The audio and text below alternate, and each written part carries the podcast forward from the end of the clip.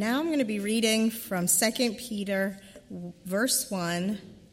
No, 2 Peter 1, verse 1 through 8. Simon Peter, a servant and apostle of Jesus Christ, to those who through the righteousness of our God and Savior, Jesus Christ, have received a faith as precious as ours. Grace and peace be yours in abundance through the knowledge of God and of Jesus our Lord. His divine power has given us everything we need for a godly life through our knowledge of Him who called us by His own glory and goodness. Through these, He has given us His very great and precious promises, so that through them you may participate in the divine nature, having escaped the corruption in the world caused by evil desires. For this very reason, make every effort to add to your faith goodness, and to goodness, knowledge, and to knowledge, self control, and to self control, perseverance, and to perseverance, godliness, and to godliness, mutual affection, and to mutual affection, love. For if you possess these qualities in increasing measure, they will keep you from being ineffective and unproductive in your knowledge of our Lord Jesus.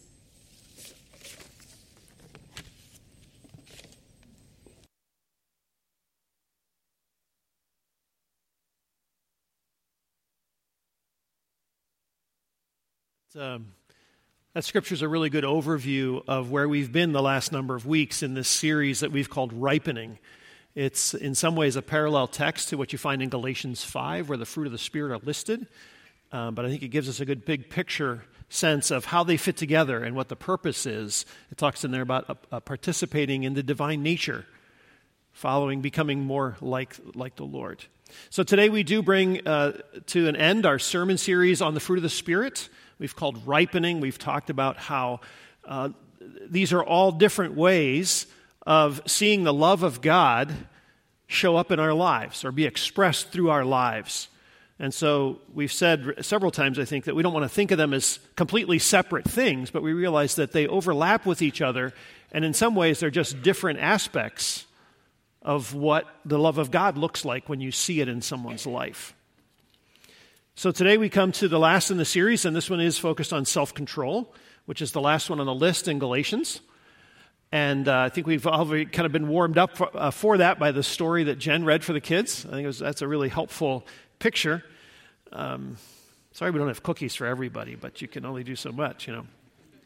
What I want to do today is I want to talk about what self control is.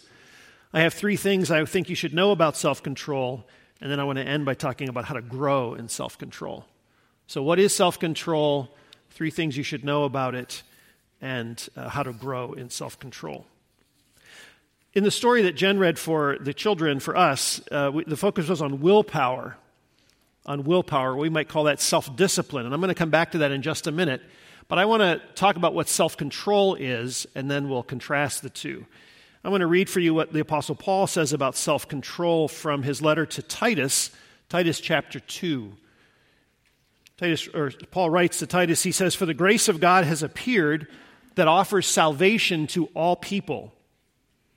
The grace of God, it, the grace of God, teaches us to say no to ungodliness and to worldly passions, and to live, or we might say, to say yes to self controlled, upright, and godly lives in this present age, while we wait for the blessed hope. And our blessed hope, our, our great hope, is the appearing of the glory of our great God and Savior, Jesus Christ who gave himself for us to redeem us from all wickedness and to purify for himself a people that are his very own, a people who are eager to do what is good. So, in these few verses here, Paul makes some very important points. Let's go back to that first one about uh, w- w- verses 11 and 12. He says, By the grace of God, the grace of God that is at work within us teaches us to say no to some things and to say yes to other things, to say no to ungodliness and no to worldly passions, and to say yes to self control, to upright and godly lives. And he gives us two reasons why we would do that. The first one is here. He says we do that because we're waiting for the coming of our Lord Jesus Christ. We're waiting for the full coming of his kingdom that he's going to bring when he comes back and usher in the, the fullness of his kingdom. And so, one of the reasons why we say yes to upright and godly lives is because we're, we're looking into that future. We're living out that future reality in our lives now. By the power of God at work within us, we're able to live that future life now. The second reason is in the second set of verses, in verse 14, where it says, He has redeemed us from all wickedness. In other words, He has saved us. But then it also says He's purifying us. He's at work purifying us over time, purifying for himself a people who more and more are eager to do what is good. We've kind of been talking about this over the last number of weeks that as the Holy Spirit works within us, we become more and more like Jesus, we look more like Jesus, we become more eager to do what is good. As we look at self control this morning, though, I want to suggest to you that self control is being in charge of my desires my emotions and my passions, my passions. It's being me being in charge of them rather than them being in charge of me. So being in charge of my desires, emotions, and passions rather than being someone who is where those things are in charge of me and in charge of what I do, that I'm somehow their servant. So self control is being able to choose how to act or how to respond rather than just being someone who reacts to what's happening around them. So you're no longer fully controlled by your desires, by your emotions, by your passions. It means mastering those things rather than letting them master you.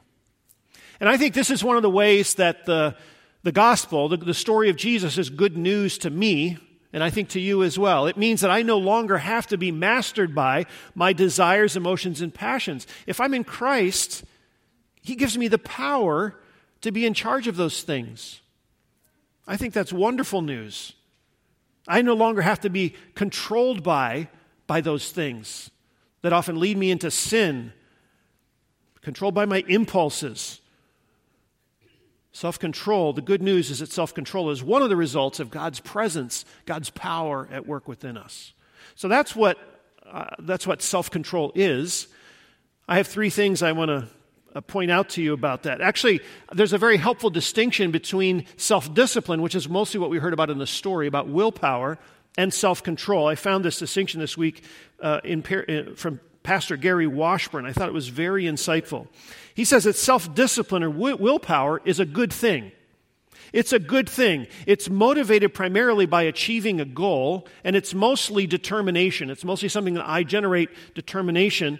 But the focus in self discipline is mostly on what I'm not going to do. If I'm being disciplined as a person, I'm focusing on what I'm not going to do. So, Frog's line in this story, which I think was a, a key line there, was willpower, this, this philosopher we're reading here, Frog, this morning. Willpower is trying hard not to do something that you really want to do. Willpower is trying really trying hard not to do something that you really want to do. And I think that's particularly insightful because it gets at the point of our desires. Something you really want to do is a desire. And willpower is trying hard to say no to a desire that I have. I think that describes how we sometimes live our Christian lives. We try really hard not to do things that we really want to do. Our desires for them are still strong, and so our desires often win out, and we eat all the cookies.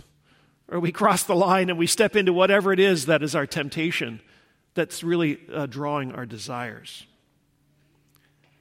But the first thing I want you to know about self control is that self control, in contrast to that, is letting my love for Jesus overrule, letting him overrule or rule my desires, my emotions, and my passions. It's letting my love for him, my devotion to the Lord, rule my desires, my emotions, and my passions. So self control is not motivated by what I'm trying not to do, it's motivated by my love, my yes, for my love for Jesus. It means saying yes to what is good. But if we picture what is good as being let's say that's represented in this space, if I'm turning to say yes to what is good, by that very action, I'm turning my back on, I'm turning away from, I'm saying no to what is evil, what is, what is behind me. So I'm saying no to what, what is evil, but I, my focus in self control is, is on what I am going to do, not on what I'm not going to do. I hope that's a meaningful distinction to you. I found it very helpful. Jesus says in John 14, If you love me, keep my commandments. Anyone who loves me, who's saying yes to me, will keep my commandments. Anyone who does not love me will not obey my teaching. So, self controlled lives flow out of our love for God, out of our devotion to Him, out of our faith in the truth of His Word, out of our trust in Him, out of our joy of being reconciled to Him. And so we joyfully embrace the better way of living that He calls us to, that He offers us, because we know it's the path to life for us. We know it's the true path, it's the true way. But it can be hard to distinguish between self discipline and self control, between willpower and self control, because on the surface they often look the same. Gary Washburn has a very helpful example. He says Imagine two men walking through an airport and they go by the gift shop and they notice a, a pornographic magazine that's in the gift shop. Both men are Christians and both have the same interest. They're drawn to it in the same way, a desire to look at them, but neither one of them does. Neither one of them does. The first man doesn't look at them because he's exercising self discipline. He's saying no to the magazine, saying no to evil. But the second man doesn't look at it because he's exercising self control. His focus is on saying yes to Jesus, to his wife or to his future wife, to the health of his marriage, to having a healthy view of sex, having a God honoring view of sex, saying yes to what's good. It looks the same, their behavior is the same, but the motivation is different. In both cases, they walk away from the temptation, but the self discipline guy is saying, This is something I, I shouldn't do, so I won't do it. The self controlled guy is saying, Even though part of me wants to do that, I won't because I know it would grieve God, and I love Him, so I won't. Another example would be uh, reading the Bible when you get up in the morning. Two people might read the Bible. Uh, maybe neither of them feels like reading it when they first get up. The self disciplined person will read it anyway and say, I, I'm going to do this because I have a sense of duty. I don't want to be lazy. I don't want to fall behind on my reading plan. So I'm going to read I'm going to read my Bible. A self-controlled person would read anyway as well, but they would read it because they want to grow in love for God. They want to understand God more fully. They want to understand God's goodness more fully. And they want to say yes to that. And so they read their, their Bible as well. So self control is not so much saying no to temptation, although that's involved. I think it's more about saying yes to God's call in your life as his son or his daughter. Because in choosing what is evil, you necessarily turn your back on, or choosing what is good, I'm sorry, you turn your back on what is evil. Choosing to give your best, to behave honorably at work, even though maybe you work for people that you, know, you don't respect. But you're choosing what's good instead of what's evil in your responses. You're choosing to honor God with my money instead of wasting it or being selfish or being lacking in, lacking in concern for people who are less well off than I am. It might mean choosing to love and serve your wife rather than being controlled by images that you see in television or movies about a selfish or angry or dysfunctional husband. Rejecting those pictures and choosing to serve and love your wife. Choosing to parent well, not being controlled by our own laziness or selfishness. So there are don'ts, but the don'ts of self control are just the other side of saying yes to God. So, the first thing I think we should know about self control is it's letting my love for Jesus rule my desires, my emotions, and my passions. Second thing I think we should know about self control is that our feelings are, are involuntary. Our feelings just happen. We can't choose our feelings, but we can choose our responses. We can choose the actions that we take in response to our feelings.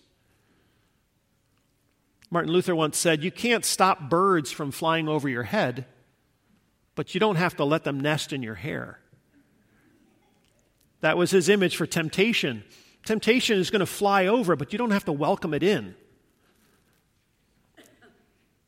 So maybe I can't control my feeling of anger when I sense that someone is putting me down or making fun of me. But I can control how I respond to that feeling. Whether I react with angry insults or, or whether I listen to understand what the person is, what's at the core of what the person is trying to say, even if it makes me angry. The key is to attempt to understand what's going on in this situation instead of jumping to conclusions, to thinking before I, or to acting before I think. The Bible makes this distinction between feelings and response with anger specifically. It doesn't say don't ever be angry. What does it say? It says, in your anger, do not sin. When you, or we might say today, when you get angry, don't use that as a pretext to sin, to mistreat people. The feeling of anger is not a sin, but what we do with it can be. And very, very might well, it might well be sin what we do with it. So be in charge of your words and your actions. If you think about the story of Joseph from the book of Genesis, if you know that story, you know Joseph was the youngest son. He had uh, a number of older brothers. I think it was 10 older brothers came ahead of him. Some of his older brothers were, were adults by the time he was born. And yet, because Joseph was born of, of Jacob's favorite wife, uh, Jacob uh, showered Joseph with affection and of course, his older brothers are going to be jealous. This isn't a culture where older children are much preferred over younger. And here that's upended by Jacob's favor for Joseph. So, of course, they're going to be jealous, but there's no excuse for them to nurse that jealousy into hatred and into murderous rage. Be careful what you do with your jealousy. We could go on with lots of other kinds of feelings, but I think you get the point. We can't choose our feelings but we do get to choose. We can choose what we do with them, how we respond to them. The third thing I think we should know about self control is that as you grow in Christ, your reaction time gets better. Your reaction time gets better. Let me tell you, let me make the point with an example. Think about somebody who makes you angry. Somebody maybe you have trouble getting along with, somebody who does things that irritate you or annoy you. Maybe it's your son who messes up the toothpaste repeatedly or who leaves the door standing open in the wintertime. Or maybe it's your neighbor who borrows your tools without asking, or your other neighbor who hollers at you when you cross her lawn. I, I, have a neighbor who, in the fall, rakes up these enormous piles of leaves and then puts them right at the edge of the property line. And I think, really? What do you, what do you think is going to happen there? Um, or maybe it's your schoolmate who says mean things to you. When I'm immature, when the fruit of, Holy, of, the, of the Holy Spirit, the fruit of self control, is not well developed, maybe I simply explode with anger at that person. I let them have it. The next time they do that thing that irritates me, my feelings surge up and I'm angry or I holler at them or I insult them. Or I tell, maybe I tell someone else how upset I am with that person. I'm sure we've done that before. You tell a third person how upset you are with this person. And it only occurs to, to you, to me, maybe a day or two later, that I, I sinned in my anger. I said something I shouldn't have. I gossiped when I shouldn't have. And so a day or two later, I find myself repenting and apologizing and say, I don't want to do that again. But as the Holy Spirit transforms me, as the Holy Spirit works in my life, an interesting thing happens. My reaction time improves. The next time something like that happens, Maybe I realize after my outburst, just a few hours later, that I was wrong. Later in that same day, I think, you know, I crossed the line there. I should never have said those things. I shouldn't have treated that person that way. And so later in that same day, I'm going back and I'm apologizing. I'm making amends. But the Holy Spirit continues His work, and eventually what's going to happen is I will realize in the moment when it's happening wait a minute, I'm crossing a line here. I shouldn't be saying the words that are coming out of my mouth. And You've probably had that experience with someone where they start apologizing right away. That's because their reaction time is getting better. Oh, I just said that. Oh, I didn't mean to say that. Oh, I, I, I crossed a line there. I, I take that back. I didn't mean that. But the really amazing thing is that as the Holy Spirit continues to ripen self control within you, your reaction time moves into negative territory. What I mean by that is you realize beforehand that oh, wait, if I keep on this path, I'm going to say something I'm going to regret. And I realize before I do it that I don't have to do that. I realize I struggle with this anger, but the Holy Spirit has ripened self control within me, and I can choose before I say anything, before I hit someone, before I throw something, that I'm about to sin in my anger, and I can choose not to do that. Doesn't mean I'm not angry, but it means I have a different response pattern. I express it in a different way. Because thanks be to God, He's developing self control in my life. I hope you've had that experience. I hope you've had that experience in your life. And if you haven't, I hope you ask for it. I hope you ask the Holy Spirit to do that for you. I found a wonderful picture of self control this week that I didn't know about before, but I think it's a lovely picture. It has to do with uh, training horses. I discovered that there is a Liberty class competition at horse shows, at some horse shows. In this competition class, the horse is turned loose in the arena. The halter is taken off, the horse is, is uh, turned loose.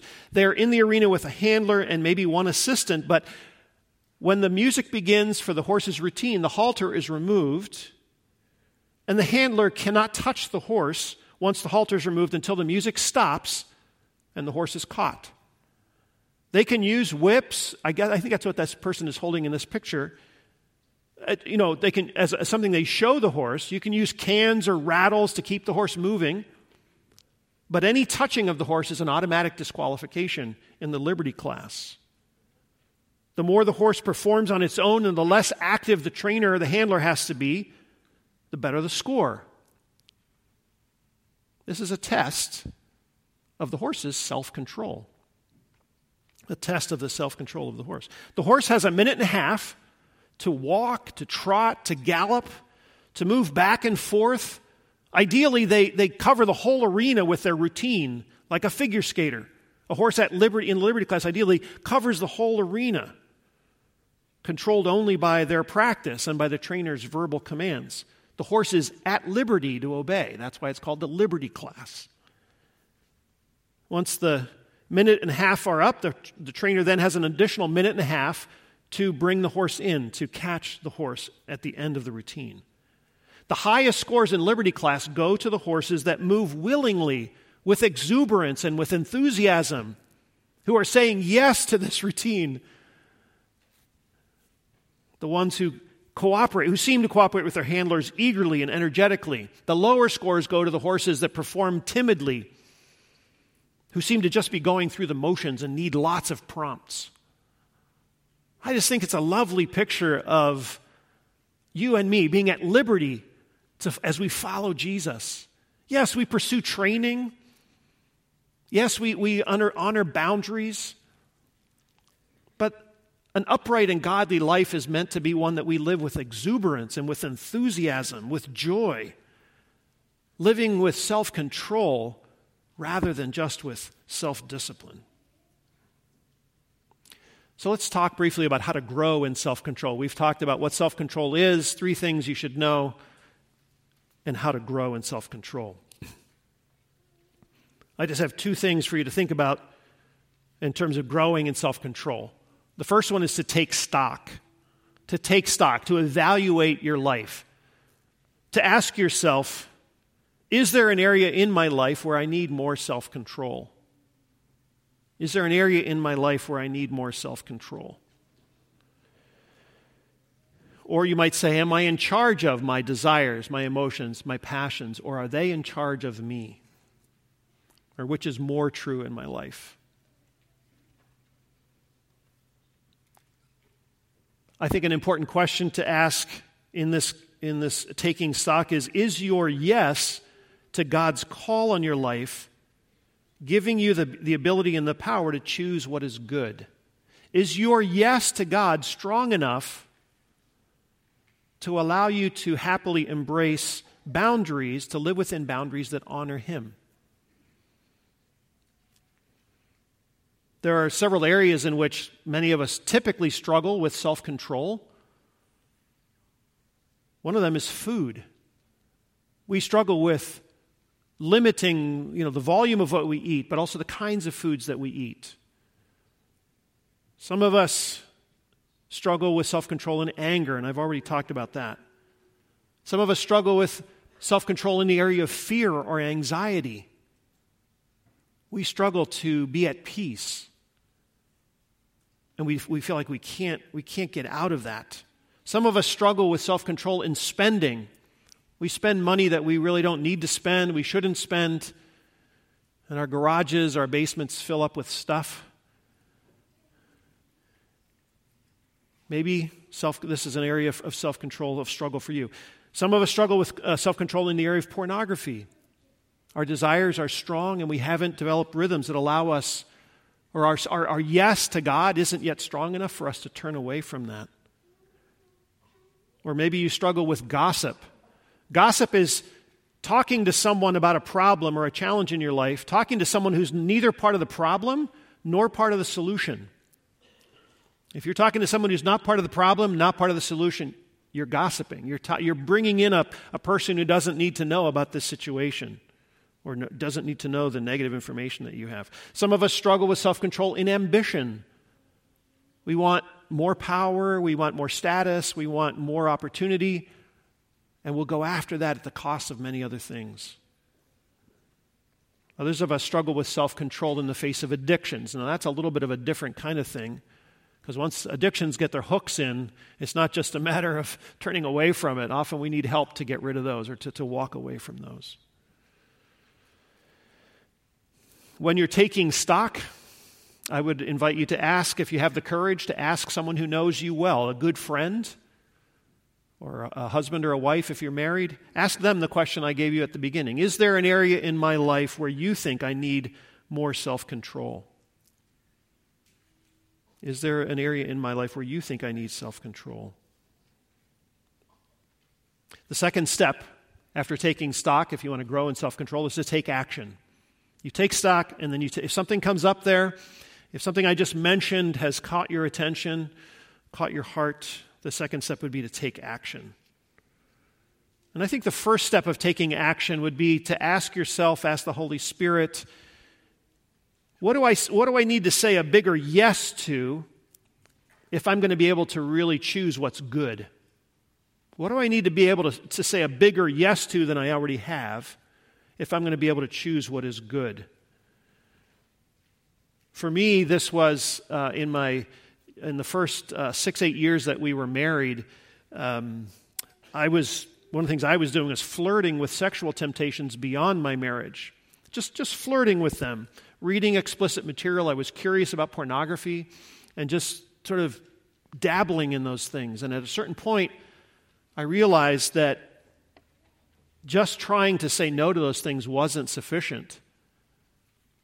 I needed to say a stronger yes to my hope of a lifelong marriage to my wife, to a lively, rich, flourishing relationship with my wife. And when I, when I got to the point where I, I said, you know what, those things are harmful to something I really care about, something I, I have a, I want to make a yes commitment to.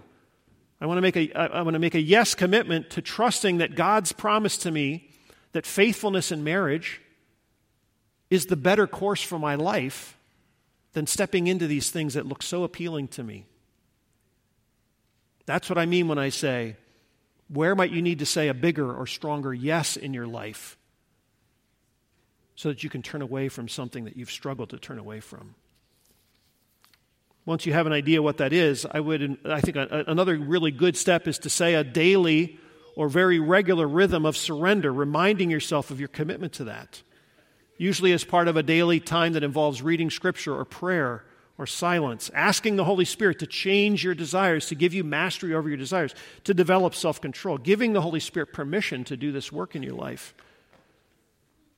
The goal here is not to just say no to the thing you're struggling with, but to say yes to God in a more complete way, to understand God's love for you, to deepen your trust for God. I, several years ago, I heard Greg Boyd say that your picture of God is the most important reality in your life. What you think of God is the most important truth or reality in your life. He said that because he said your passion for God and your transformation will never exceed the beauty of your portrait of God. Maybe it might be a little clearer to say that to the extent that you, that you really love and trust God, that's going to give you the, the ability to turn away from other things. So, in other words, do you really believe that God is a loving God? That God is a joyful God? That God is a peaceful God? that God is patient and kind, that God is good and faithful and gentle, that God is humble and compassionate. If you really do profoundly believe all those things to be profoundly true of God, your picture of God is a much more beautiful picture than otherwise. And if, you're, if you don't picture God in that way, you're probably going to be limited in the degree to which you can trust Him and the degree to which He's going to be able to develop self control in your life. One of the things that I, I, wrote, I did was I wrote out a prayer for myself to say no to some things and to say yes to other things. I'm going to read it to you. My goal was to pray this prayer every day for 30 days. When I went back and looked at my notes this week, it looked like I had I prayed it for a week and then I kind of got distracted. I prayed it for another week, but then eventually I managed to pray it for 60 days straight. And I think that this is one of the things that God used to it was a doorway, an opening that I think the Holy Spirit used to, to really transform this part of my, my heart and my journey. So here's the prayer I wrote O Lord, by your grace, today I will not seek out nor will I expose myself. I should say, um, I, what I came to was the realization that I could imagine myself walking in purity in this area for 24 hours. That I, I could say, yes, I believe I can, I can set this aside for the next 24 hours. And so my goal was to say to the Lord each morning, I'm going to do that today. I'm not going to worry about tomorrow, the day after that, or the day after that. I'll come back to that tomorrow. So today, this is my prayer. Today I will not seek out, by your grace, O Lord, today I will not seek out, nor will I expose myself to any visual material, especially including movies or websites, in order to watch sexually explicit material. If I happen onto such things today, I will turn away from them. I will not linger over them. So that's the no part of the prayer. Here's the yes part of the prayer. Holy Spirit, I release this besetting sin to you, this sin that I've struggled with for a long time. And I invite you to transform this part of my heart, my soul, my body, my mind. I invite you to remind me of this commitment whenever necessary today, so that I may be more fully conformed to and pleasing to Jesus Christ, my Lord. So I'm saying yes in the second part of the prayer to transformation, to changing whatever needs to be changed heart, soul, body, mind. I'm saying yes to faithfulness and commitment, yes to conforming to Jesus, yes to being pleasing to Him, and yes to His Lordship in my life. And tomorrow I'm going to, I'll think about tomorrow when that gets here. I'll think about the day after that. So I, I read this prayer in a heartfelt way over an extended period of time. And as I said, I think it was part of what God used to um, develop self control in my life in, in this area. Another thing I would suggest in terms of taking action is ask a friend to stand with you. Ask a friend to stand with you. Tell someone you trust about your goal, your desire to change, and ask them to check in with you to see how it's going, however, however often it would be helpful to you. One caveat, though, is that that person cannot be your spouse. The person who checks in with you can't be your spouse because there's so many other dynamics between husbands and wives. This is not one to layer into that. It's probably better if you're a guy, if, if you're the person who's checking with you is another guy, if you're a woman, if, if it's another woman, just because they're likely to understand more about your motivations and how, how things are working with you. So we've talked about what self control is, th- three things we should know about it, and how to grow in self control. My prayer is that the Holy Spirit would continue to develop all of these various aspects of the fruit of the Spirit in our lives, including self control. Let me invite him to do that. And I'm going to invite the worship team to gather while I, while I pray.